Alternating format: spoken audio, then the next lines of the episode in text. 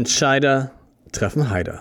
Wie erfolgreiche Menschen geworden sind, was sie geworden sind. Der Podcast.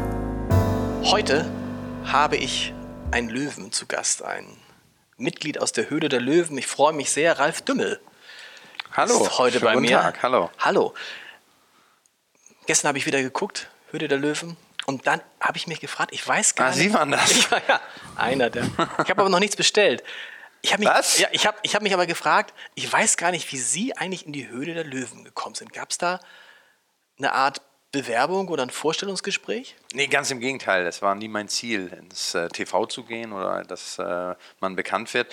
Es ist wirklich durch das Netzwerk entstanden. Und zwar haben wir mit unserer Firma DS-Produkte schon ganz viele Produkte mit irgendwelchen Prominenten gemacht. Wir haben mit den Klitschkos zusammengearbeitet, wir haben mit Rainer Kallmund zusammengearbeitet, äh, wir haben mit verschiedenen Prominenten gearbeitet. Und irgendwo muss mein Name beim Sender mal gefallen sein. Jedenfalls habe ich einen Anruf eines Abends gekriegt, äh, ob ich der Löwen kennen würde. Sag ich klar, weil aus dem Business raus, Artikel, äh, liebe ich, neue Ideen zu finden, habe ich die Sendung verfolgt.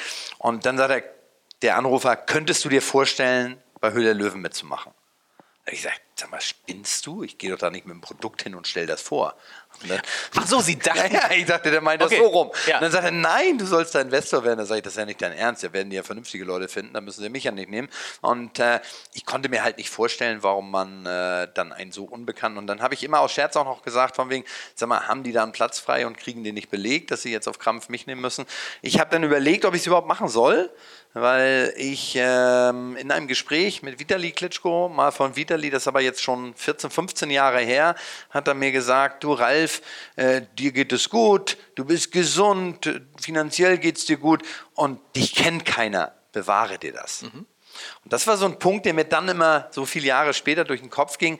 Dieses bekannt, also ähm, ich gehe jetzt nicht bei Rot über die Straße, aber nur mal um das Beispiel zu bringen, äh, wenn man bei Rot über die Straße gegangen ist, dann hat das keinen interessiert, außer die zwei, die dahinter standen, die gesagt haben, da musst du jetzt nicht rübergehen.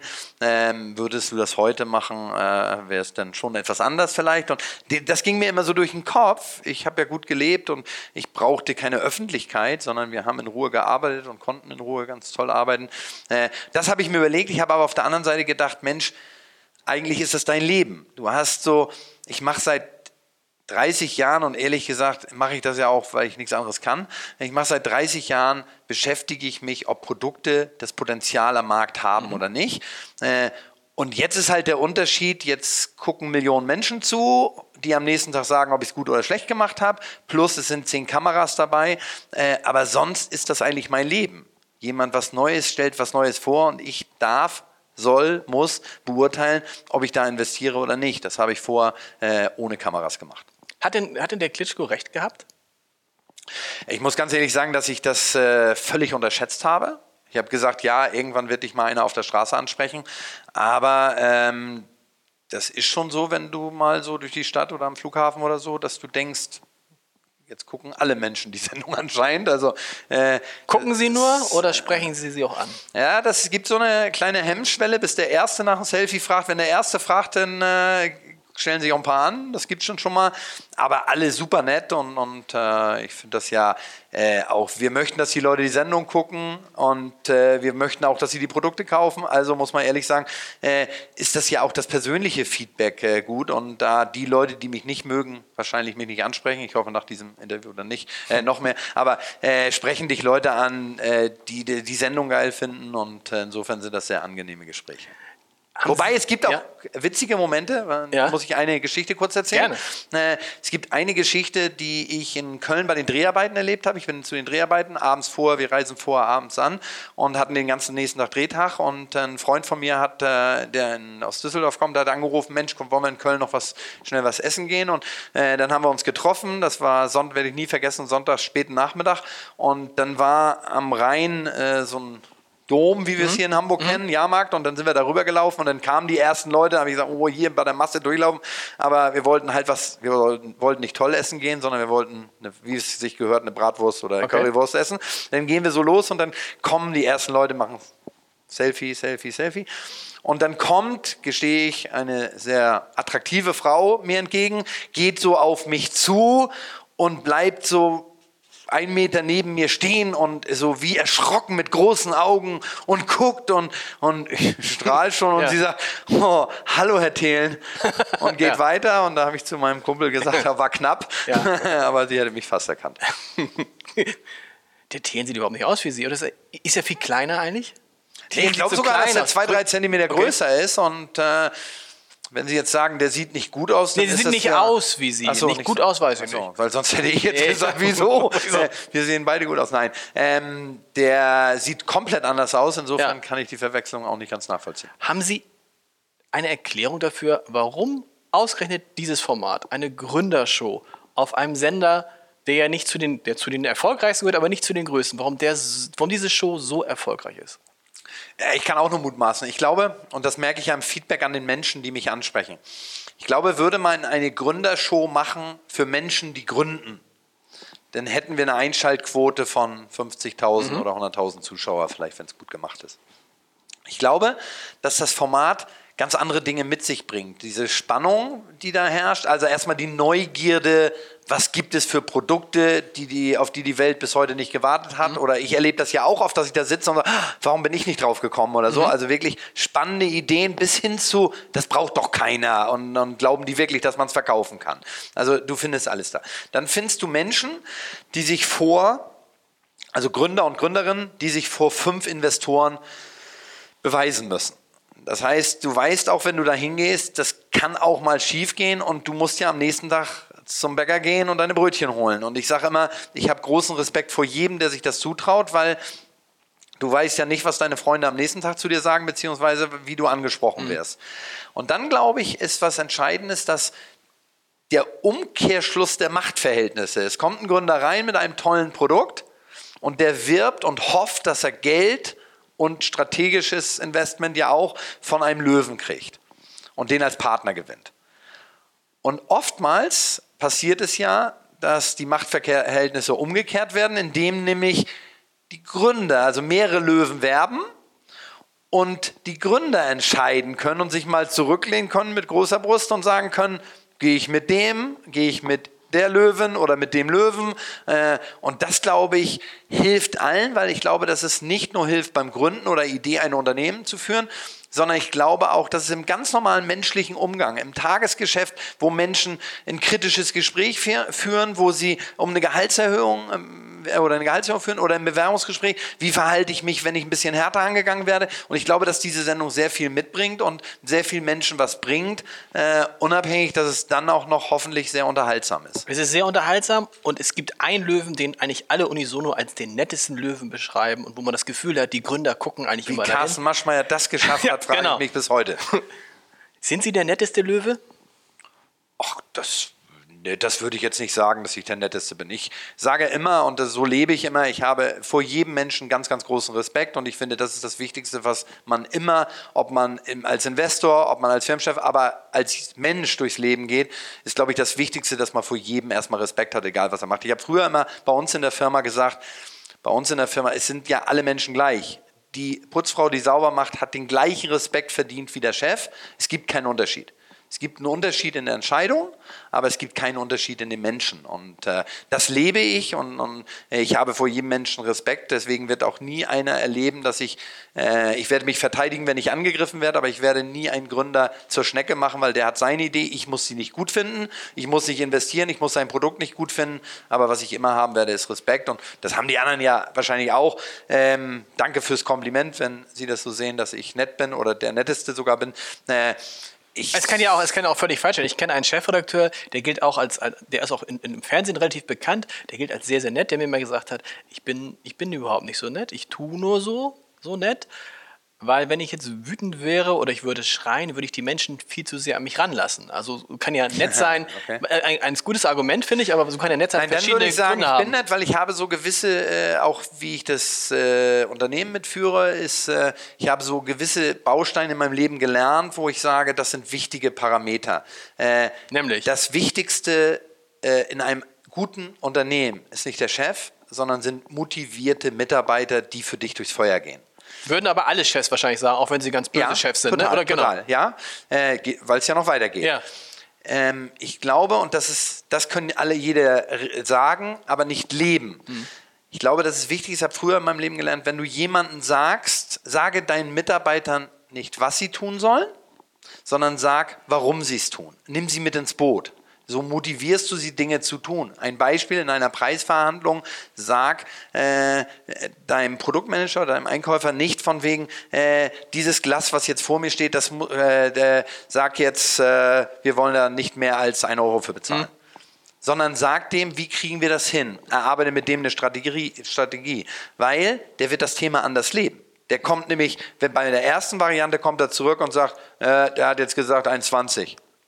Wenn er das mit dir arbeitet hat, sagt er, oh, auf 1,20 sind wir schon, was machen wir jetzt? Mhm. Also der lebt das anders und das ist auch sein Erfolg, nicht nur deiner. Und Erfolg hat man, hat ja, sagt man ja so schön, hat viele Väter. Ich glaube, dass man sowas dann nur leben kann und am Ende ist auch unwichtig, ob ich sage, dass ich ein netter Mensch bin oder ein netter Chef bin.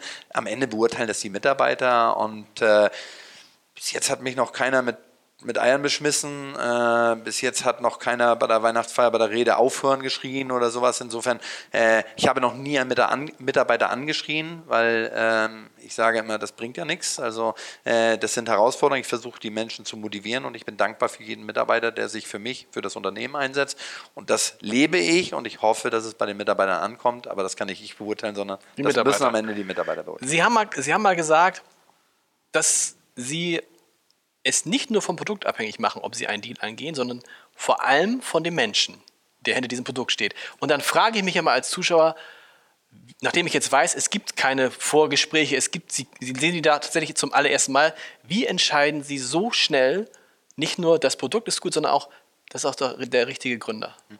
Vielleicht ein Satz dazu, warum nicht nur das Produkt und auch der Mensch. Ja. Weil es hier ist was ganz Wichtiges. Es geht ja darum, ähm, wenn jemand zu mir kommt und sagt, kannst du das Produkt verkaufen und wir wollen ein Geschäft machen und wollen ein Produkt verkaufen, dann kann man sich überlegen, äh, dann ist es unwichtig, dann beurteile ich Produkt, Preis, Marktchance, dann ist es nicht so wichtig, ob ich jetzt mit dem Menschen, der mir gegenüber mhm. sitzt, ein Bier trinken möchte. Wenn ich, wie bei Höhle der Löwen, ein Investment mache und ich sage ja immer so von wegen, in der Sendung verloben wir uns und wenn die Aufzeichnung, der Aufzeichnungstag vorbei ist, dann versuchen wir sehr schnell zu heiraten.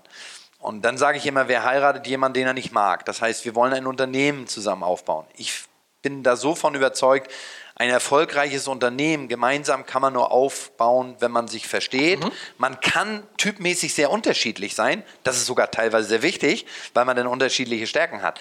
Aber was da sein muss, ist eine Akzeptanz und irgendwo auch ein gewisses Mögen und eine Sympathie. Und deswegen sage ich, ist der Mensch erstmal noch wichtiger als das Produkt, weil es hier nicht darum geht, was wir die nächsten sechs Monate für Geld verdienen, weil wir das Produkt verkaufen. So, jetzt zu dem Punkt, das, was die Menschen im Fernsehen sehen, ist, äh, dauert ungefähr 15 bis 20 mhm. Minuten. In Wirklichkeit geht dieser Pitch anderthalb Stunden. Was ich immer wieder in jedem Interview sage, ist, es mag keiner glauben, aber wir wissen vorher nichts, wir sehen nichts, wir sehen keine Bilanz, wir sehen kein Produkt, wir kriegen keinen Produktnamen und die Menschen, ich sage immer, das betreutes Aufzeichnen da. Ich kann mich dann nicht mal frei bewegen, weil man Angst hat, ich könnte einen Gründer treffen und könnte auf der Treppe mit denen Deal machen. Also ja. wir sehen die wirklich nicht. Ja. So. Und jetzt kann sich ja jeder mal hinterfragen und sagen, ich habe ja immer in meinem Leben so gelernt, wenn du jemanden triffst, du guckst nicht hinter die Fassade, das stimmt schon, aber du hast eigentlich nach fünf Minuten so ein Gefühl. Mindestens. Also es, ist ja wissenschaft, genau, es ist wissenschaftlicher erwiesen, dass man innerhalb von ein bis zwei Minuten eigentlich sagt, mit dem kann ich oder mit dem kann ich nicht. Ich wollte erst eine Minute sagen, ich wollte es nicht übertreiben, deswegen habe ich fünf gesagt, aber genau so ist es. Ich ja. glaube, man trifft sich und sagt, oh, das ist ein Typ. So, und mit dem würde ich auch Bier trinken oder was anderes trinken. Das heißt, wenn Sie dann da sitzen und nochmal irgendwie ähm, ähm, ein Buch rausholen oder sich eine Notiz machen oder nochmal, eigentlich wissen Sie schon nach zwei, drei Minuten, ja, das könnte was werden und dann guckt man sich das Produkt nochmal an. Ich weiß äh, wirklich gefühlt so drei Minuten, weiß okay. ich, ob ich ein Angebot machen werde. Das kann kaputt gemacht werden durch den Pitch, dass der Gründer Dinge erzählt, die ich nicht hören will. Ja ähm, Bewertung kommen, die ich, also nicht Bewertung, sondern ähm, wenn er zum Schluss des Pitches sagt, und was ich Ihnen jetzt noch zum Abschluss erzählen wollte, ist, das Unternehmen hat eine Million Schulden, aber trotzdem ist es ja alles ganz schön im Leben, dann könnte sowas dazu führen, dass das für mich so ein, eine Kehrtwende gibt. Ja. Aber eigentlich weiß ich nach drei Minuten, ob ich ein Angebot machen werde. Und ich habe bis heute auch noch nicht einen Pitch mitgemacht, wo ich das eigentlich nach hinten hin geändert habe. Gibt es eigentlich einen Pitch, den Sie oder einen Deal, den Sie tatsächlich, ohne dass Sie sagen, mit welchem, das wäre unfair, glaube ich, aber den Sie im Nachhinein bereuen? Nein. Äh, definitiv, weil meine Lebenseinstellung ist, äh, erstens guck nicht nach hinten. Äh, es gehen nicht alle Dinge gut. Klar. Äh, ich habe 30 Jahre Erfahrung und auch ich bin immer wieder überrascht, was doch besser funktioniert, als ich dachte, oder auch lange nicht so funktioniert, wie ich dachte. Äh, Was ist, eigentlich, was, ist eigentlich, was, ist eigentlich, was ist eigentlich schlimmer, wenn man überrascht wird, wenn man sich so sehr geehrt hat, dass etwas zu gut verkauft wird oder dass etwas zu schlecht verkauft wird? Also geschäftlich muss man erstmal sagen, ist beides mega attraktiv, weil das ist der Moment, wo ich auch dienstags abends oder mittwochs fieber, dass ich die Zahlen kriege und jetzt mal unabhängig, dass es auch um Geld geht und ich sage immer, ich kann trotzdem einmal am Tag warm essen. Äh, jetzt ist es ja auch die Frage, brauchst du den letzten Deal noch oder muss das jetzt funktionieren und so. Äh, das hat man irgendwie drin oder man hat es nicht drin. Ich flippe halt aus, wenn es funktioniert und freue mich und bin wahnsinnig enttäuscht, wenn es nicht funktioniert. Ähm, schlimmer, deutlich schlimmer äh, oder mehr Wert hat die, die es nicht schaffen. Gerade weil bei so einer Beteiligung ja das Menschliche dazukommt. Es wäre ja fatal, wenn ich sagen würde, der Mensch ist mir wichtig und jetzt sagen würde, ja, wenn das nicht funktioniert, die anderen funktionieren ja, weil das sind die, die am meisten wehtun, weil der Mensch hat genauso dafür gekämpft, wir haben alles dafür gegeben, die Leute sind dir über die Monate bis zur Ausstrahlung ans Herz gewachsen, du hast mit denen gefiebert, du hast denen auch Mut gemacht, äh, alle rechnen sich ja auch, das ist auch normal und auch in gewisser Weise ist ja dieses Selbstbewusstsein auch wichtig, äh, äh, egal wie weit ich die versuche zu bremsen und ich warne immer mehr vor Gefahren, dass es auch schief gehen kann, ähm, rechnet sich jeder Gründer auch ein bisschen reich, das ist in gewisser Weise auch ein Selbstbewusstsein, ich glaube und liebe mein Produkt und bin überzeugt, dass es auch funktioniert. Äh, das tut einem leid, weil da, das sind ja auch menschliche äh, Schicksale. Also jetzt stirbt nicht gleich einer, aber ähm, die haben jahrelang dafür gekämpft, jetzt haben sie das geschafft und äh, ich sage auch immer ganz offen, äh, bei mir funktioniert, bei uns funktioniert sehr, sehr viel, aber es funktioniert Funktioniert auch nicht alles. In vielen Gesprächen mit, äh, mit Führungskräften, mit erfolgreichen Unternehmern, mit Top-Managern stelle ich immer wieder fest, dass da erstaunlich viele dabei sind, die gegen eine goldene Regel verstoßen. Die Regel ist, nämlich- die Regel ist nämlich die, wenn man aus eher einfachen Verhältnissen kommt, hat man es relativ schwer, erfolgreich zu werden. Also wenn man aus sehr, sehr gut situierten Verhältnissen kommt, ist die Wahrscheinlichkeit, dass man später mal Erfolg hat, ähm, relativ groß. Aber bei vielen Führungskräften, die Brüder Braun waren auch in einem Podcast dabei, die aus sehr einfachen Verhältnissen äh, kamen, ähm, ist es umgekehrt. Wir kommen gleich so ein bisschen zu Ihrem Leben. Da müssen Sie sagen, ich weiß gar nicht, ob Sie, ob, ob, wie Sie Ihre, Ihre eigene Jugend, Lebenssituation ähm, bezeichnen würden, aber woran, haben Sie eine Erklärung davon, warum es tatsächlich so viele Leute gibt, die es, denen es nicht in die Wege gelegt war, einmal reich und erfolgreich zu sein, die das aber trotzdem schaffen? Also erstmal muss ich sagen, äh, gegen goldene Regeln verstoße ich wahrscheinlich mehr als eine. Ja. Ähm, aber das ist ein anderer Punkt. Ich glaube, dass, äh, und, und ich habe so einen Grundsatz, und das verkörpern wahrscheinlich auch äh, viele andere Menschen dann. Äh, ich sage immer, dieses Können kommt von Wollen. Und äh, ich glaube, dass das der entscheidende Punkt ist. Bei mir war es wirklich so, ich wollte nie Unternehmer werden. Mir war nie das Ziel, irgendwie, ich will Unternehmer werden. Was wollten Sie denn werden? Also, es gibt so zwei Meilensteine. Als ich ganz klein war, wollte ich Lkw-Fahrer werden. Das hat aber damit zu tun, und in- inzwischen schätze ich alle Lkw-Fahrer sehr, was die für einen harten Job machen. Ich habe aber immer, wenn wir an einer Autobahnraststätte nach Österreich in Urlaub gefahren sind und angehalten haben, habe ich die LKWs gesehen, wie die da Fernseh gucken. Ja. Und dann habe ich als junger Mensch gesagt, Autofahren macht Spaß, Fernseh gucken schockt auch. Und wenn du dafür jetzt noch Geld kriegst, ist das Toll. ja der Traumberuf. Genau. So, bis man dann irgendwann merkt, dass es ein sehr harter Beruf ist. Äh, Und dann hatte ich ein Lebensziel. Dann habe ich mir gesagt, was willst du eigentlich mal erreichen? Äh, Unabhängig von finanziellen Dingen habe ich gesagt, ich möchte es schaffen, dass wenn ich mal zu spät zur Arbeit komme, keiner meckert. Wissen Sie, was ganz lustig ist? Das ist fast identisch mit meinem Lebensziel. Meine Mutter hat immer zu mir gesagt, Junge, aus dir wird nichts. Ich bin immer zu spät zur Schule gekommen. Und ich habe zu ihr gesagt, ich werde später einen Beruf haben, der nicht vor zehn beginnt. Und sie hat gesagt, diesen Beruf gibt es nicht und diesen Beruf gab es doch. Entschuldigung. Okay, also Kein sie, dass keiner meckert. Ich wollte wirklich, dass keiner meckert. ich Und ich bin dann noch einen Schritt weiter gegangen und habe gesagt, und wenn ich mal morgen nicht zur Arbeit möchte, dann möchte ich nicht anrufen und fragen, keinen Tag Urlaub nehmen, sondern dann möchte ich morgen möglichst nicht zur Arbeit gehen. Und jetzt kommt was ganz Trauriges eigentlich. Ich hoffe, ich tue Ihnen gleich leid. Ähm, seit in dem Moment, wo ich das irgendwann erreicht habe, habe ich das Gefühl, konnte ich das erst recht nicht mehr. Und wir haben heute Gleitzeit bei uns im Unternehmen. Das Und heißt, ich habe, heute, ja. ich habe heute noch ein schlechtes Gewissen, wenn ich fünf Minuten nach acht, ich bin meistens eh früher da, wenn ich fünf Minuten nach acht komme, habe ich das Gefühl, ich komme zu spät. Ähm, und habe ein schlechtes Gewissen. So, was ich vielleicht gar nicht haben müsste, weil ich abends auch mal eine Viertelstunde länger mache oder Genau. so. Aber äh, das war ganz witzig, das war so ein Ziel und mein Ziel war es nie, Unternehmer zu werden, sondern ich habe immer gesagt, ich möchte irgendwas machen, was mir Spaß macht. Und deswegen, wenn Sie irgendwann drauf kommen, äh, über meine Lebensgeschichte, dass ich vielleicht nicht äh, reich geboren wurde, erstens.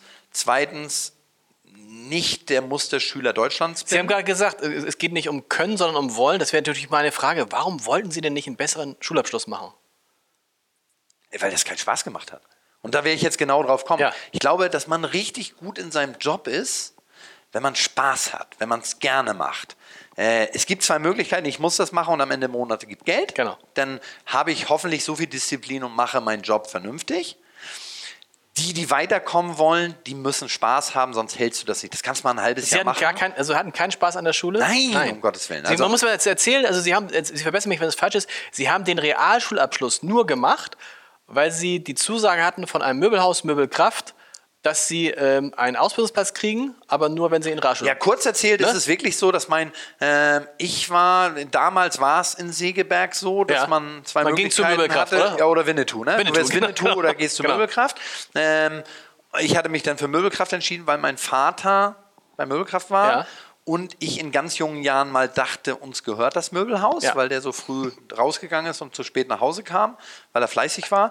Und irgendwann musste ich diese Erkenntnis gewinnen, uns gehört der Doch Laden nicht. gar nicht. Das war dann mal ein kurzer Niederschlag. Aber ähm, ich habe dann, war für mich immer klar, weil das war der Arbeitgeber in der Umgebung. Und für mich war klar, ich gehe zur Möbelkraft und bin dann wie gesagt, keine Lust zur Schule. Nicht äh, Lust, also das war irgendwie, ich habe gesagt, das macht man für seine Eltern. Also ich habe auch nicht begriffen, dass es für mich mal irgendwann wichtig sein sollte. Ich habe wirklich eine Zeit lang gedacht, ich mache es für die Eltern.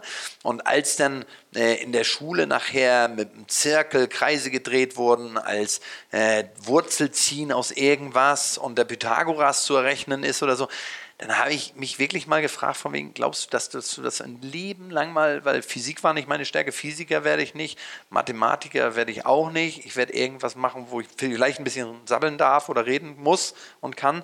Äh, Und das war für mich klar und insofern hatte ich zu sowas schon mal gar keine Lust. Und deswegen habe ich dann kurz vor Ende meines Hauptschulabschlusses mich dann, was klar war, ich habe eine Bewerbung in meinem Leben geschrieben, das war bei Möbelkraft. Und dann habe ich gesagt, wenn du schon eine schreibst, dann gib sie auch persönlich ab. Äh, dadurch, dass mein Vater da gearbeitet hat, wusste ich den Personalchef, bin zu, ganz normal zur Information, habe gesagt, kann ich den sprechen? Der kam, das war vielleicht mein Glück, hat mich sogar mitgenommen in sein Büro und hat mit mir 30 Minuten gesprochen und hat wortwörtlich gesagt, das war ein tolles Gespräch. Aber ich muss Ihnen mitteilen, wir können Sie nicht nehmen. Und das ist wirklich für mich eine Welt zusammengebrochen, weil ich gesagt habe, für mich ist ein Leben lang klar, dass ich hier anfange. Und dann ha- habe ich gesagt, warum nicht? Jetzt sagen Sie noch ein tolles Gespräch. Ich will und Sie tolles Gespräch, ja. also muss es doch funktionieren. Und dann hat er gesagt, nein, wir nehmen keine Realschüler. Äh, wir Hauptschüler. nehmen keine, Entschuldigung, Hauptschüler. wir nehmen keine Hauptschüler, äh, wir nehmen nur Realschüler oder ab Realschule. Und äh, dann habe ich, da war ich 15,5 Jahre alt und dann habe ich gesagt, dann lassen Sie uns einen Deal machen. Also passt jetzt zur Höhle der Passt Löwen. ganz gut. Äh, Der war erste mein Deal. erster Der erste Deal Deal. wahrscheinlich. Dann habe ich gesagt, äh, lassen Sie uns einen Deal machen. Ich gehe los, mache meinen Realschulabschluss, den mache ich aber für Sie. Und äh, äh, Sie sagen mir zu, dass Sie mich nehmen, weil sonst brauche ich nicht zur Realschule gehen. Und dann, hat war er es gesagt, auch nur so mit, wie war der Realschulabschluss? Erstmal hat er gesagt, von wegen, so frech wäre noch keiner gewesen mit Ja. 15,5, den Deal macht er. Äh, und dann bin ich los und äh, der war dann auch nicht so zum, dass er irgendwo ausgestellt ist jetzt vor äh, Begeisterung der äh, meinen Schulabschluss. Ich bin dann ein halbes Jahr vorhin, habe gesagt, nicht vergessen, ich bin da. Dann habe ich mein Zwischenzeugnis gezeigt, den Blick werde ich auch nie vergessen, wo er gesagt hat, ob das mein Ernst wäre. Wo ich dann aber gesagt habe, von wegen, also jetzt reicht's langsam. Deal ist ich Deal. mach das ja jetzt schon zwei Jahre hier Wirtschaftsschule. Ähm, wir haben einen Deal gemacht, wir haben gesagt, Realschulabschluss, haben nie gesagt, ob gut oder schlecht. Und insofern, da hat er dann leicht gelächelt, äh, obwohl das Zeugnis nicht zum Lächeln war, äh, und hat gesagt, okay, und dann bin ich da angefangen. Dann waren Sie bei Möbelkraft und Ja. konnten kommen, später kommen? Nein. Nein, Nein. gar nicht. Das war ja auch das Ziel für später mal. Für Ich war später ja nicht mal. in der Lehre. Äh, nee, nee, da war pünktlich gehen und äh, pünktlich kommen und äh, sehr spät nach Feierabend gehen. Sie wussten aber, als Sie zur Möbelkraft gehen, also es ist für mich dann doch nur die erste Station. Nee, für mich waren klar, weil Oder ich war bin dann in der Lehre aufgestiegen. Wir haben eine super Ausbildung Ja. äh, genossen, wie ich äh, versuche es heute bei uns auch so ein bisschen zu tun, aber was fast gar nicht mehr möglich ist. Wir haben wirklich, wir wurden echt so geschult, nicht nur, dass man alle Abteilungen durchging, sondern ich fing da an und nach einer Woche hieß es dann, jetzt fängt Verkaufspsychologie an. So, und ich habe dann gesagt, von wegen Verkaufspsychologie Daher. und äh, habe dann gedacht, von wegen, Mensch, was passiert jetzt hier?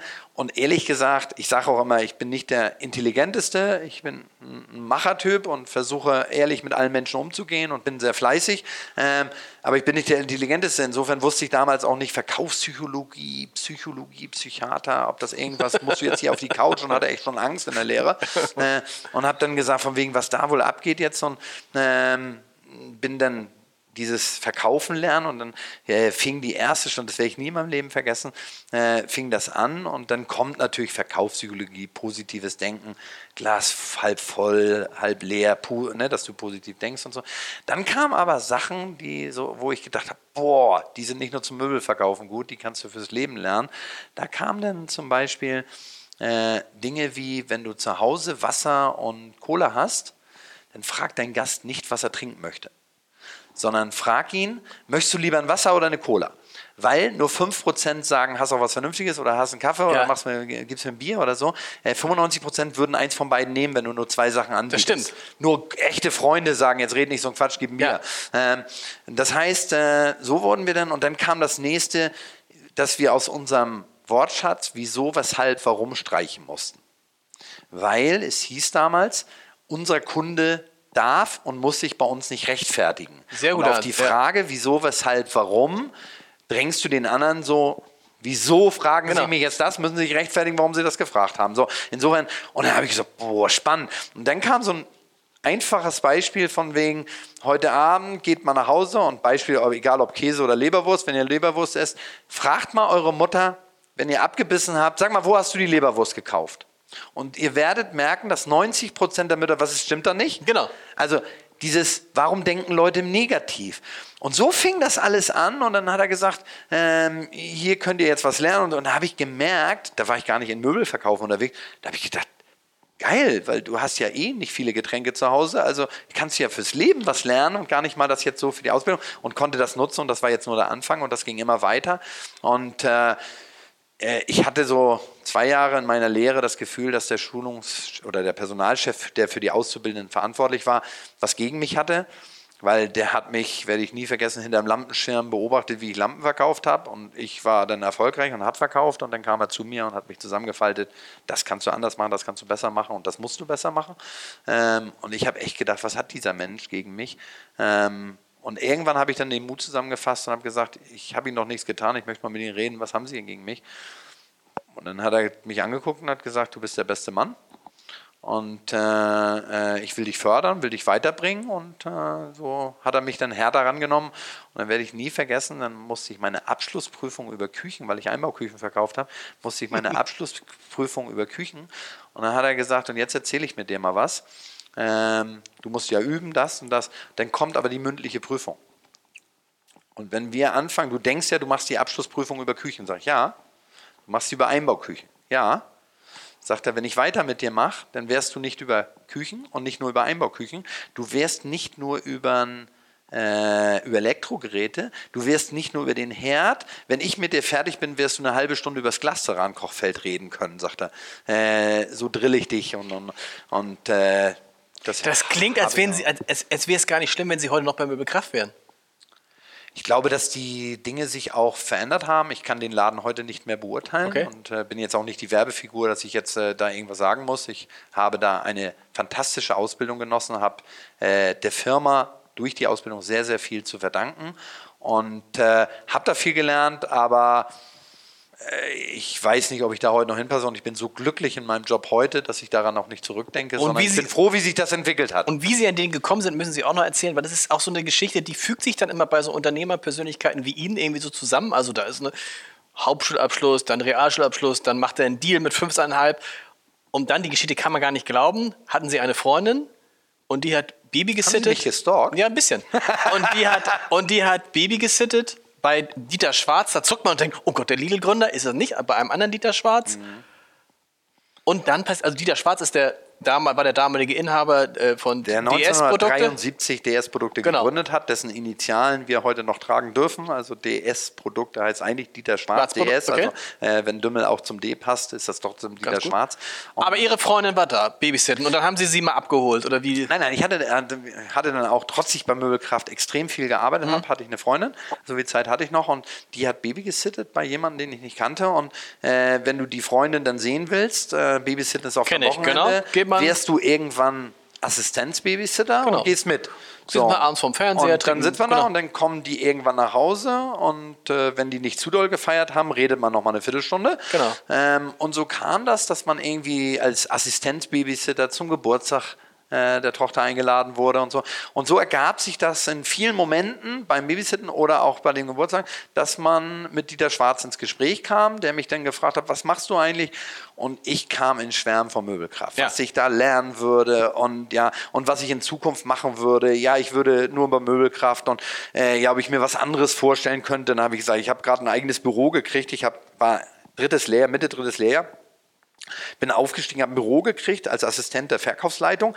Ich habe ein Funkgerät gekriegt, was in Orange war und was man sich außen ans Sakko gemacht hat, damit jeder sieht, dass man eins hat, weil das hatten so die wichtigen Leute, die angepiept werden mussten. Äh, und, und das habe ich ihm alles erzählt. Ich habe ihm erzählt, dass ich Schlüsseldienst mache, jetzt, dass ich die Verantwortung habe, äh, 375 Türen abzuschließen. Und da die ich da sehr viel gelernt habe von der Verkaufspsychologie, haben mich dann natürlich Profis damals geschult, die mir verkauft haben, dass ich jetzt die große Verantwortung hätte, die Türen abzuschließen. Ähm, du begreifst irgendwann, dass sie einen Doofen gesucht haben, der 375 Türen nach Feierabend Ja. abschließt.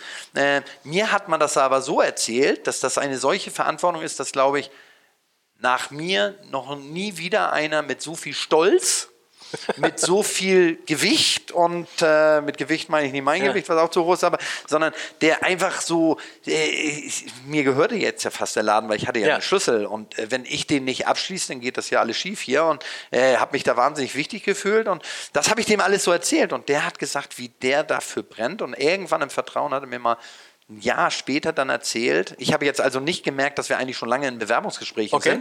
sind. Äh, und weil ich das nicht geschnallt habe, hat ihn aber begeistert, dass ich so für meinen Arbeitgeber und für diese Firma, für meinen Job gebrannt habe.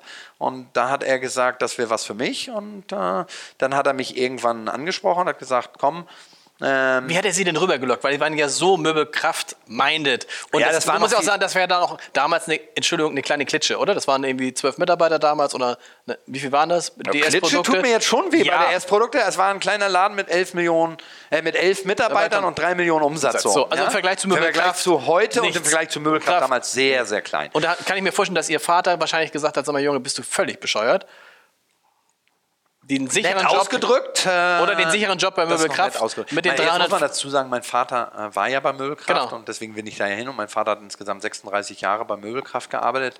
Ähm, und äh, nachdem Dieter Schwarz mich angesprochen hat, ob ich mir das vorstellen könnte und ich irgendwie geschockt war, weil das verändert jetzt gerade mein Leben und ich wollte ja nie weg von Möbelkraft, äh, habe ich es dann gewagt, zu Hause beim Armbrot Mutter und Vater äh, am Tisch, meinem Vater dann mal zu erzählen, ich überlege, äh, mich zu verändern. Jetzt muss man dazu sagen, dass ich bei Möbelkraft gut vorwärts gekommen bin und dann hört der Vater im Unternehmen ja wahrscheinlich auch mal, Gutes- sein Sohn macht eine gute Entwicklung Genau. und der könnte dann vielleicht mal Abteilungsleiter werden oder was auch immer.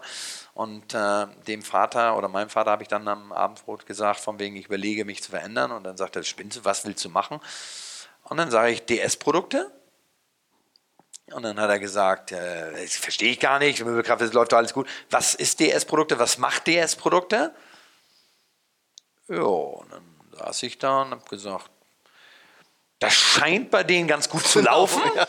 ähm, ich kannte ja nicht mehr als das Haus und so Dinge, die man, wo man vielleicht beurteilen konnte. Ich wusste nicht wirklich, was die machen. Äh, und habe dann äh, gesagt, das ist ja eigentlich eine gute Frage. Vielleicht könnte man sich ja noch mal informieren, was die machen. Und habe, weil ich immer großen Respekt vor meinen Eltern gehabt habe, gesagt auch, äh, ich würde das nicht machen, äh, wenn die dagegen wären. Und äh, äh, habe dann gesagt, du kannst ja Nein sagen, aber wir fahren da jetzt mal hin und hören uns das mal gemeinsam an oder du hörst dir das mal an. Äh, und dann kannst du ja immer noch Nein sagen. Das musst du mir wenigstens zugute halten, wo er gesagt hat, so ein Quatsch, ich werde da ja nie Ja sagen, was denkst du? Dann sage ich, okay, du bist mir das aber schuldig, wir fahren dahin. Und dann gab es ein Gespräch, ähm, bei äh, Dieter Schwarz zu Hause. Mein Vater mit Dieter Schwarz im Kaminzimmer, meine Mutter mit Frau Schwarz in der Küche und ich lief wie Falschgeld Mhm. irgendwie hin und her und wusste gar nicht, wo ich hingehöre. Und äh, das Gespräch hat vier Stunden gedauert und dann sind wir losgef äh, sind wir, haben uns verabschiedet. Und das werde ich nie vergessen, das ist so ein Moment, wo ich immer Gänsehaut kriege, wenn ich noch daran denke. Äh, wir sind ins Auto gegangen. Ähm, ich sollte, meine Mutter sagt, steig vorne ein, ich bin aber hinten eingestiegen. Und mein Vater fährt dann los und fährt so wirklich fünf Meter, tritt auf die Bremse, guckt über seine Schulter und guckt mich an und sagt, ich würde es machen. Das heißt, am Ende hat ihr Vater sie rumgekriegt. Es war nicht Dieter Schwarz. Weil sie sagen, wenn ihr Vater gesagt hätte, mach's nicht, wären sie bei Möbelkraft geblieben. Ja, ich, ist immer schwer zu sagen. Ja, ich glaube, ich hätte das gegen Was hat sie denn gelockt bei Eltern Dieter nicht Schwarz? Hat er, hat er gesagt, ich zahle dir mehr Geld? Oder? Ganz witzig, heute kann ich drüber reden. Ja. Also ich habe äh, 300 D-Mark mehr gekriegt. Zusammen dann wie viel? Was, hat man, was haben Sie damals verdient im dritten Lehrjahr? Ähm, nee, ich hatte ja gerade ausgelernt Okay, okay. und bin mit hervorragenden, äh, wirklich damals unglaublichen 3000 D-Mark Viel Geld. Ne? ähm, ausgestiegen, Ja. also in die, in die äh, Arbeit gegangen, beziehungsweise nach der Lehre dann angefangen. Ist tatsächlich, mein, das klingt jetzt so, aber es ist tatsächlich viel Geld Nein, gewesen das war ne? also für, für ausgelernt gerade, äh, jetzt, jetzt rechnet jeder um und sagt 1500 Euro ist ja nicht so viel, aber damals waren 3000 Mark schon ein sehr gutes Gehalt, Genau. wenn man ausgelernt hat. Weit, weit über Tarif und ähm, Und aber er hat habe ja auch gesagt, gut gearbeitet. Und er hat gesagt Ja. 3300. Und er hat 3300 gesagt. Jetzt muss man dazu sagen, dass mein Arbeitsweg ungefähr 50 Kilometer weiter war. Wenn man die Abnutzung des Autos sah, dann waren es nicht 300 äh, Mark mehr, sondern eher 10 Mark zu wenig, ähm, weil der Fahrtweg 50 Kilometer und so. Das hat er mir aber bewusst gesagt, dass er mich nicht mit Geld locken möchte, sondern ich sollte überzeugt sein. Mich hat ich habe mich natürlich dann in der Zwischenzeit erkundigt, was machen die, was vertreiben die, wie ist das Geschäft aufgebaut und so.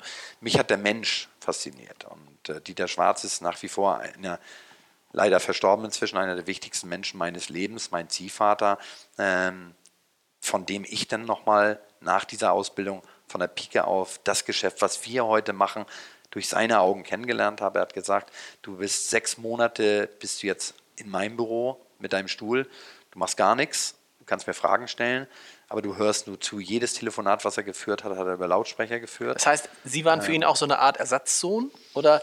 Weil das ist ja, nicht, es ist ja sehr ungewöhnlich, dass man jemanden einstellt und sagt, du setzt dich jetzt erstmal in mein Büro. Ja, würde ich mir nicht anmaßen, weil er Kinder hat, aber ich äh, sage mal so, äh, ja, er hat dann irgendwann gesagt, ich wäre wie ein Sohn für ihn.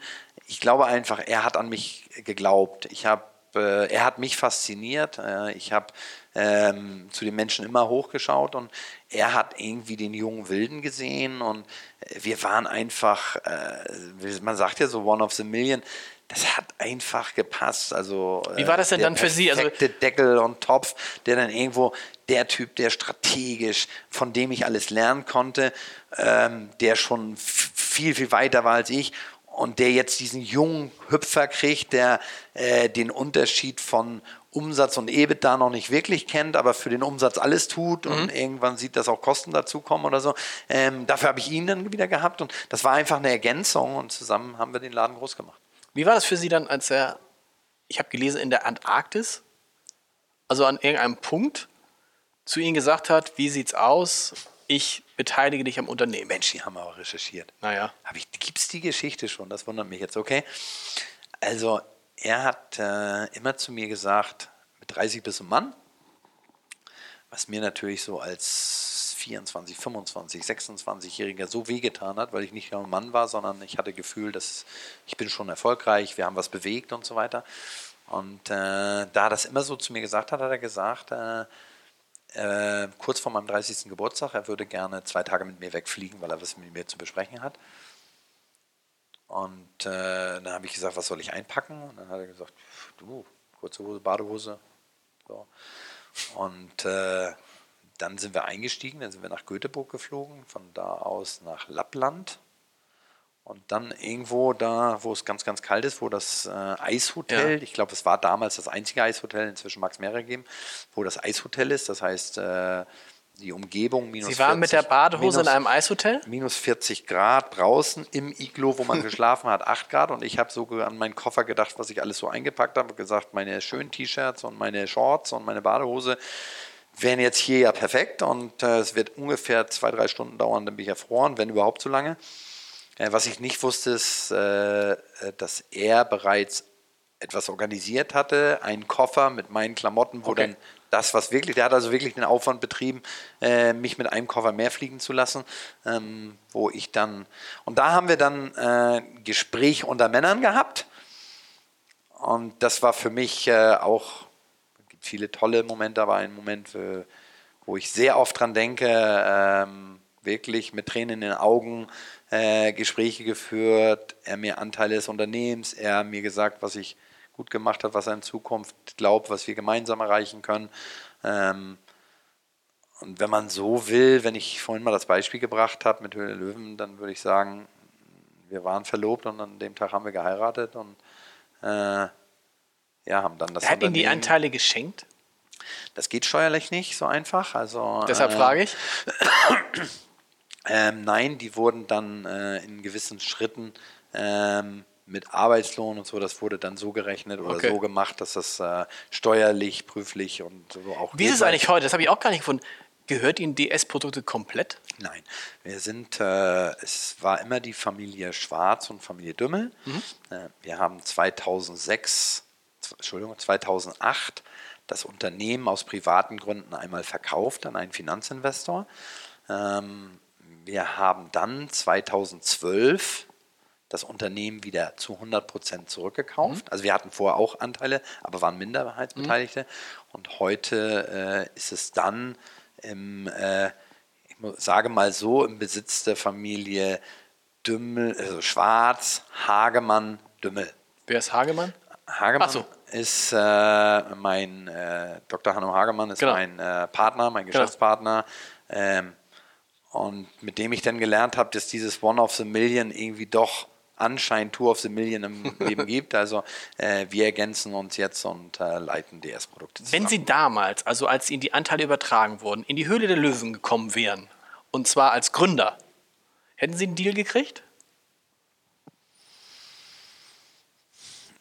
da ich nicht neige, gut über mich zu reden, äh, das ist ja immer schwer zu sagen. Ich glaube, doch, hätte ich. Ja? Von, hätte mit, ich. von wem? Ähm, von Ralf Dümmel. Ralf Dümmel hätte da ja nicht. so eingesucht. Nee, der hätte da nicht gesessen. Nein, ey, das ist so schwer zu sagen. Ich glaube, dass ich schon, äh, wer mich kennengelernt hat oder wer mich kennt, weiß, dass äh, wenn mich ein Produkt überzeugt, dann äh, brenne ich auch für dieses Produkt auch heute noch. Dann äh, kann ich auch ein Produkt verkaufen.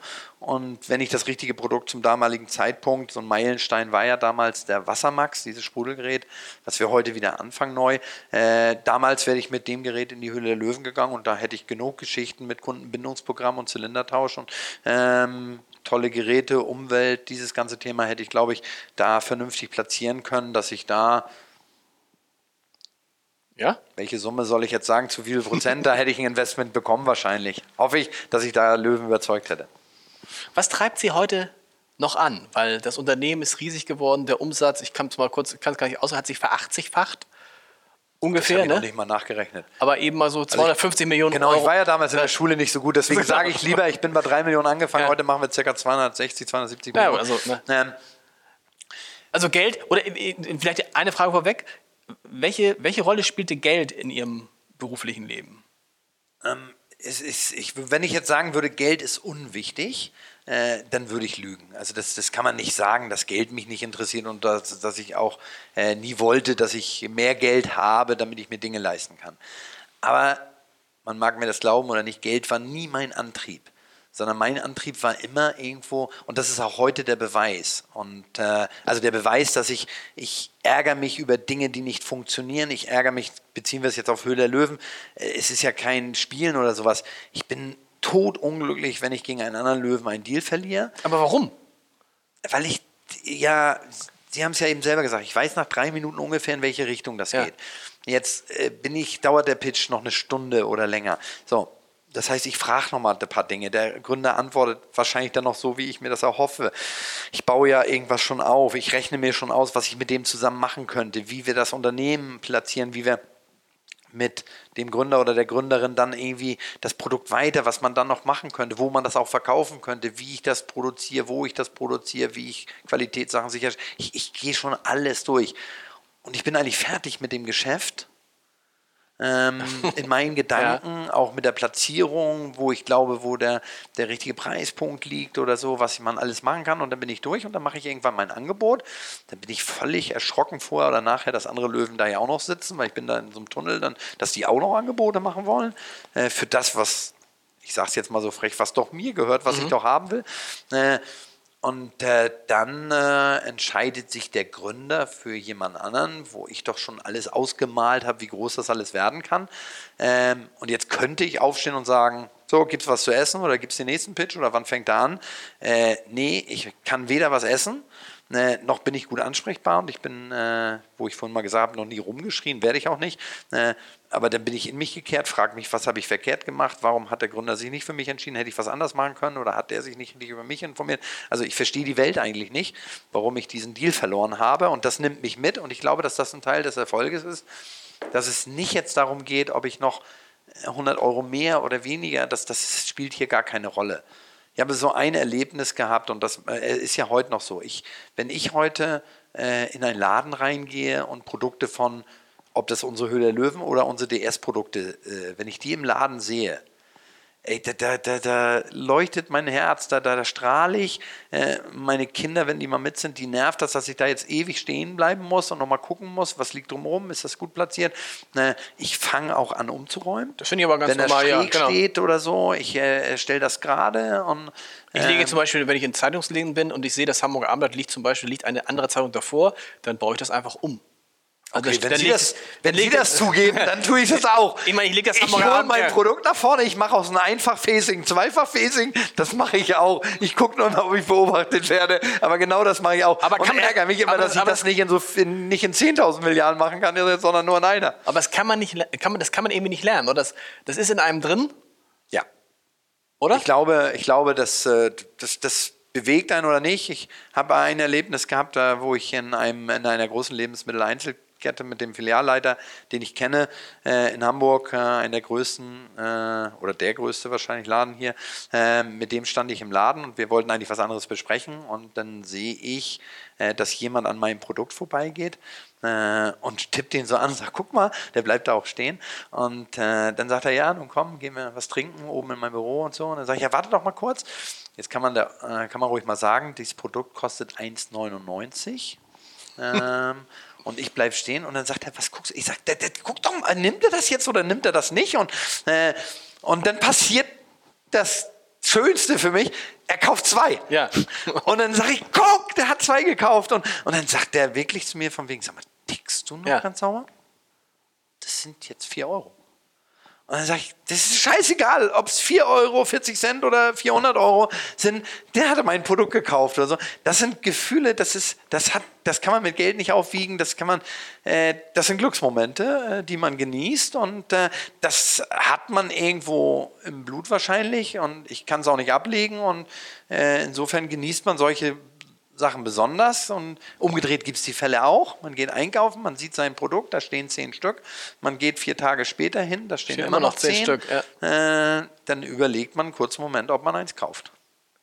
Ganz ehrlich, ich habe das, also ich habe das in einer Zeit, als ich ganz jung war, äh, bei einer Zeitung als Chef zum ersten Mal gearbeitet habe und ich merkte, es könnte jetzt für den Einzelverkauf gut sein, dann bin ich tatsächlich mal hingegangen, habe mal an einer Tankstelle 30 Stück gekauft. Ja. Aber was sagen die jetzt, wenn ihr ein Mensch 30 sagt? Also ich habe mal, wenn die, ich Menschen interessanterweise, interessanterweise hat das, das war dem völlig egal. So, ich habe 30 Stück, dann bin ich bei der einen Tankstelle, dann bin ich zur nächsten Tankstelle, habe da nochmal 20 gekauft und so. Das hat die gar nicht, das war denen egal, Hauptsache weg. Und hat sich Aber ein bisschen irre ist es schon. Da Sie ja die Fragen stellen sollen, oder wollen, habe ich jetzt auch eine. Aber wenn ich jetzt, äh, jetzt irgendwie in Hamburg 500 Tankstellen habe und jede Tankstelle verkauft in der Woche zwei Zeitungen und dann gibt es drei Tankstellen, die haben jeweils 30 Stück verkauft. Das stimmt ja was nicht. Aber das, merkt, ja, das stimmt. Aber das hat, ja, das hat ja dann im Zweifel mein Chef nicht gemerkt, weil der sah ja nur die Gesamtsumme. Der, die Gesamtsumme, der sah die Gesamtsumme hat gesagt, das war eine kleine Zeitung, da ging es also, äh, bei drei, da waren 30 Zeitungen, das war dann schon ein Plus von 0,5 Prozent. Also insofern, aber das ist, glaube ich, das kann man ja keinem, man kann ja keinem raten, so zu zu werden. Weil das, muss, das soll man auch nicht. Soll man auch nicht? Das soll man auch nicht, weil das gespielt wäre. Ähm, also wenn das jetzt jemand hört und sagt, okay, dann freue ich mich morgen auch, wenn ich in den Laden gehe, wenn das so ist. Äh, das soll man nicht. nicht. Das bringt auch nichts, weil das, das, äh, das meine ich vorhin damit. Ich, man ist, egal was ich tue, in welchem Job ich bin, bin ich bin glaube ich, und das ist meine Philosophie, man ist noch erfolgreicher, wenn man was richtig mit Spaß tut, dann macht man es auch besser. Und das ist ja jetzt das Beispiel.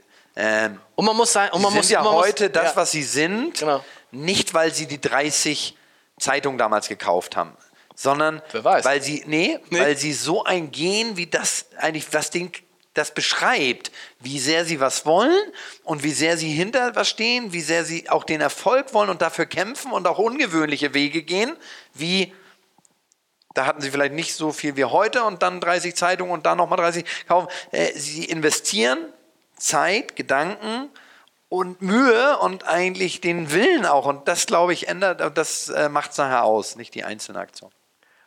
Wie, wie wichtig ist dabei, dass man relativ früh weiß, ich will das, also so wie Sie wussten, Möbelkraft und ich möchte möglichst, das hilft, glaube ich, ungemein, wenn man sich auf ein einziges Ziel konzentriert. Ne? Wenn man so durch die jungen Jahre geht und nicht so richtig weiß, also bei mir war es auch so, dass ich wusste, mit irgendwie 15 oder 16 hatte ich ein einziges Lebensziel, ich wollte Redakteur beim Hamburger Abendblatt werden. Und habe immer zu meinen Eltern gesagt, es ist völlig egal, was passiert, wenn ich Wie mit- nicht, Chef? wenn ich, nein, nein, nein, das war für mich, das war für mich Lichtjahre. Also gibt's hätte, nicht, ich für unmö- hätte ich einfach schlicht für unmöglich gehalten. Ich wollte Redakteur bei Hamburger Abendblatt werden, das war mein berufliches Lebensziel. Und habe gesagt, wenn ich das mit 65 erreicht habe, bin ich der glücklichste Mensch der Welt. So. Bei Ihnen ist es ja so ein bisschen ähnlich. Sie haben in Ihrer Karriere zwei Firmen, für zwei Firmen gearbeitet, richtig? ich, äh, Sie ich- haben eine Bewerbung geschrieben. Ja, und ich, ist, ich bin auch, wenn man sagt Chef und so, ich hasse Chef, also ich hasse das Wort schon, ähm, weil ich auch weiß, und das ist auch so ein schönes Beispiel, wenn mich kennt man jetzt, dadurch, dass ich da bei Höhle der Löwen sitze, äh, und ich sag, kann ja jedem nur sagen, was wäre ich wert, wenn ich das Team nicht hinter mir hätte. Und so bin ich jetzt mal so frech und ich schätze Sie persönlich wirklich sehr. Und wenn da draußen, jetzt wir sitzen in Ihrem Hause, wenn da draußen kein Mensch wäre, Absolut. dann wäre das Hamburger Abendblatt morgen nicht mit den Stories gefüllt, wenn sie alles alleine machen müssten. Und so ist es bei mir auch. Äh, DS-Produkte würde nicht funktionieren oder funktioniert nicht wegen mir, sondern es funktioniert, weil da 400 motivierte und tolle Mitarbeiter sind und äh, die haben den größten Anteil an dem Gesamterfolg, weil das kann nicht eine Person. Ich halte mein Gesicht ins Fernsehen hin. Ähm, Was übrigens dem Unternehmen stark hilft. Also hat sich der Umsatz ne, überproportional vervielfältigt, seit Sie bei Höhle der Löwen sind? Nein, wir sind immer schon erfolgreich gewesen und gewachsen. Äh, überproportional nicht. Äh, definitiv kann ich sagen, es schadet nicht. Ja. Und äh, dass es auch ein bisschen hilft und man nochmal den einen oder anderen Kontakt oder nochmal da nochmal einen Türöffner hat und da nochmal was leicht erklärt oder so. Ja, das äh, ist so. Ähm, aber wir sind immer sukzessive in der Firmengeschichte immer gewachsen und, äh, Und werden das auch tun, wenn es Höhle der Löwen nicht mehr gibt? Von Ihnen stammt ja auch der schöne Satz, jedes Produkt hat seine Zeit und das gilt, glaube ich, für alles. Das heißt, es wird auch irgendwann der Moment kommen, wo, das, wo Höhle der Löwen nicht mehr so erfolgreich ist. Und es wird auch der Moment kommen, wo die Höhle der Löwen abgesetzt wird. Hoffentlich nicht allzu bald. Ich oder, oder, glaub- oder, nein, oder nicht? ich glaube ja, aber das Spiel hat ja gar nichts mit mir zu tun, weil äh, ist Frage, wie lange ich Höhle der Löwen mache, das ist ja auch nochmal, das Frage. ist ja die erste, also sagen wir mal, die erste okay, Frage. wir umgekehrt. Es wird auf jeden Fall, irgendwann werden Sie die Höhle der Löwen Sendung gibt es verlassen. in anderen Ländern schon seit 14, 15 Jahren, Okay. deswegen glaube ich, dass sie sehr lange durchhalten kann, aber äh, die wird es ja nicht ewig mit mir geben. Ähm, und äh, DS-Produkte funktioniert und muss ohne Höhle der Löwen funktionieren. Und was die große Herausforderung, ähm, ich bin ja aufgewachsen äh, etwas anders als man heute aufwächst, die Jugend, äh, wo es viel, viel digitaler, viel, äh, viele Dinge professioneller, ob immer schöner ist die Frage. Ähm, aber ich glaube, dass die große Herausforderung ist, dass Menschen wie ich erkennen, dass man rechts und links nicht nur gucken muss, sondern dass man auch Leute dazu nehmen muss und sich Dinge verändern und man auch wirklich bereit ist dazu. Dieses, das haben wir immer schon so gemacht und wir sind doch erfolgreich, heißt nicht, dass man nicht was für die Zukunft verändern muss, um weiter erfolgreich zu bleiben, äh, weil die Straße geht nicht immer geradeaus und äh, selbst wenn sie lange geradeaus ging, kommt irgendwann kommt eine Kurve und die musst du mitnehmen und wenn du die nicht mitnimmst, fährst du irgendwann gegen eine Wand und deswegen ähm, sind wir auch immer darauf aus, von wegen, äh, haben, wir haben jahrelang auch so gedacht, Digitalisierung hat mit uns nicht viel zu tun. Ich glaube, das ist kein Bereich So ist es. äh, an der Digitalisierung vorbei. Und Sie merken das im Print sicherlich auch. Äh, es gibt ein paar Leute, die auch online mal gucken. Und ähm, ich vergleiche das immer, und das ist immer so für mich so ein Beispiel, ich vergleiche das mit Reisebüros. Reisebüros ähm, haben, wenn meine, meine Eltern äh, in Urlaub wollen, dann gehen sie ins Reisebüro. Weil Frau Müller ihnen erzählt, ob das ein Pool hat, das Hotel, ob das Buffet auch wirklich gut ist und ob die Auswahl auch stimmt und wie das da alles aussieht und möglichst noch, was da für andere Gäste mhm. sind oder so. Meine Kinder, und das ist jetzt ein bisschen übertrieben dargestellt, meine Kinder wissen gar nicht, dass es Reisebüros gibt. Die würden auch nie eins betreten, weil die sagen, was soll ich da denn hin? Im Internet kriege ich alles viel, viel besser. Ich kann Vergleiche stellen, ich kann mir da alles angucken, ich kann da Live-Bilder noch, noch gucken und so weiter. Das heißt, demnach hat ja ein Reisebüro gar keine Chance weil irgendwann sterben die Menschen aus. Da habe ich mal so ein interessantes Gespräch mit jemandem geführt. Äh, was eigentlich, was bedeutet eigentlich Digitalisierung bei Reisebüros? Und an so einem Beispiel kann man das mal sehen. Äh, wenn ich jetzt irgendwie was google, äh, ich google jetzt äh, Mallorca Opening von irgendwie einem, einem Club. Mhm. So. Dann ist es heute möglich, wenn ich noch WLAN anhabe und am Reisebüro vorbeigehe, Jetzt rede ich mal über das Digitalisierung, äh, wo einer im Reisebüro sagt, wie wir als Führungskräfte mhm. sagen, wir wollen Digitalisierung, dann hätten wir ja Außenlautsprecher. Der geht dann vorbei, weil er irgendwie geguckt hat, wann an dem Club, ich sage jetzt irgendwas, David Getter auftritt. Dann geht er daran vorbei, jetzt weil er gegoogelt hat, David Getter Mallorca. Jetzt geht er vorbei. In dem Moment, wo er vorbeigeht, ist ein Bildschirm da, David Getter Musik, Außenlautsprecher, ich höre die Musik von David Getter und dann sehe ich auf einmal eine Leuchttafel am 20.05. Flug nach Mallorca jetzt 10% günstiger. Das ist Digitalisierung auch fürs Reisebüro. Wenn einer, wenn einer käme, Höhle der Löwen, der das machen könnte, was würden Sie dann, da würde es dann eine Million. Das wäre ja genial. Das gibt's schon, das gibt's schon? schon. Insofern würde ich da gar nicht so viel bezahlen und würde dem sagen, Jochen Schweizer sitzt nicht mehr in der Sendung, der wäre der passende Löwe vielleicht, ruft den nochmal an, ob da was möglich ist oder so. Ähm, äh, aber das zeigt ja nur mal, dass man, und das ist glaube ich auch eine Herausforderung für mich, der halt, äh, wenn Frank, den ich sehr schätze, Frank Thelen, äh, über Apps spricht oder so, dann gebe ich zu, dass ich entweder ein Wörterbuch brauche oder ganz oft mein Team danach fragt, was hat er jetzt eigentlich gemeint oder gesagt, weil da sind so viele Fremdwörter für mich drin, die haben wir auf der Hauptschule nicht gehabt. Insofern verstehe ich nicht alles. Äh, und trotzdem muss man ja äh, auch erkennen. Und ich sage immer, äh, du musst ja nicht alles können, aber du musst halt Leute kennen, die was können. Oder du musst, ich sage auch bei uns, bei den Mitarbeitern, ich muss in jedem entscheidenden Bereich Mitarbeiter haben, die in dem Bereich besser sind als ich. Und gibt es auch einen, letzte Frage, mhm. gibt es einen, von dem Sie sich vorstellen können, ihn eines Tages, mit ihm eines Tages in die Antarktis zu fliegen mit drei Koffern? Gibt es den schon im Unternehmen? das ist aber eine gute Frage. Äh, darüber habe ich mir noch nie Gedanken gemacht. Also gibt es ihn nicht? Nein, den gibt es anscheinend nicht. Also, ähm, äh, weil äh, Dr. Hagemann und ich äh, das Unternehmen aufgestellt haben, der ist, äh, ich hoffe, er hört jetzt das nicht, äh, was man nicht gleich sieht, ist er deutlich jünger als ich. ähm, und äh, insofern ist der äh, so weit, dass der sich irgendwann eher Gedanken machen muss, äh, mit wem er in die Antarktis fliegt. Äh, wir sind super aufgestellt, weil wir, glaube ich, so von der Altersstruktur ähm, jungen Leuten eine Riesenchance geben. Wir sind äh, Einsatz in, als Eigenwerbung. Wir sind Ausbildungsbetrieb äh, oder Ausbildungsbetrieb des Jahres. Äh, wir sind als Familienbetrieb ausgezeichnet und äh, wir legen sehr viel Wert. Ich habe jetzt vorhin über meine Lehre mhm. erzählt. Wir übernehmen, ich glaube, 97,5 oder 98 Prozent unserer Auszubildenden werden alle übernommen. Realschulabschlussbedingung? Äh, nein. Nein. Und ganz neu, ganz neu. Und das freut mich besonders, weil jetzt können so Leute wie ich, sich, wie ich es war, sich bewerben. Wir machen einen neuen Test, äh, Bewerbung ohne Zeugnisse. Ähm, um dieses ein interessanter Test, weil wir dieses Können kommt von Wollen, damit auch äh, also Leute, die die Schule ver abschließen, äh, verlassen ohne Abschluss, ganz ohne Abschluss. Ey, wir suchen jetzt nicht den, der die Schule verlassen hat ohne Abschluss, sondern wir legen keinen Wert aufs Zeugnis, wir gucken uns keine Zeugnisse an, wow. sondern wir sagen, kommt, bewerbt euch, verkauft euch. Äh, und jetzt muss man sagen, wir werden im Controlling keinen einstellen, der nicht rechnen kann. Das ist nicht ist die beste ja. Idee. Also äh, du suchst in gewissen Bereichen Fachkräfte oder so, aber ähm, äh, das ist ein interessanter Test, den wir jetzt wirklich realisieren gerade und mal gucken. Vielen Dank.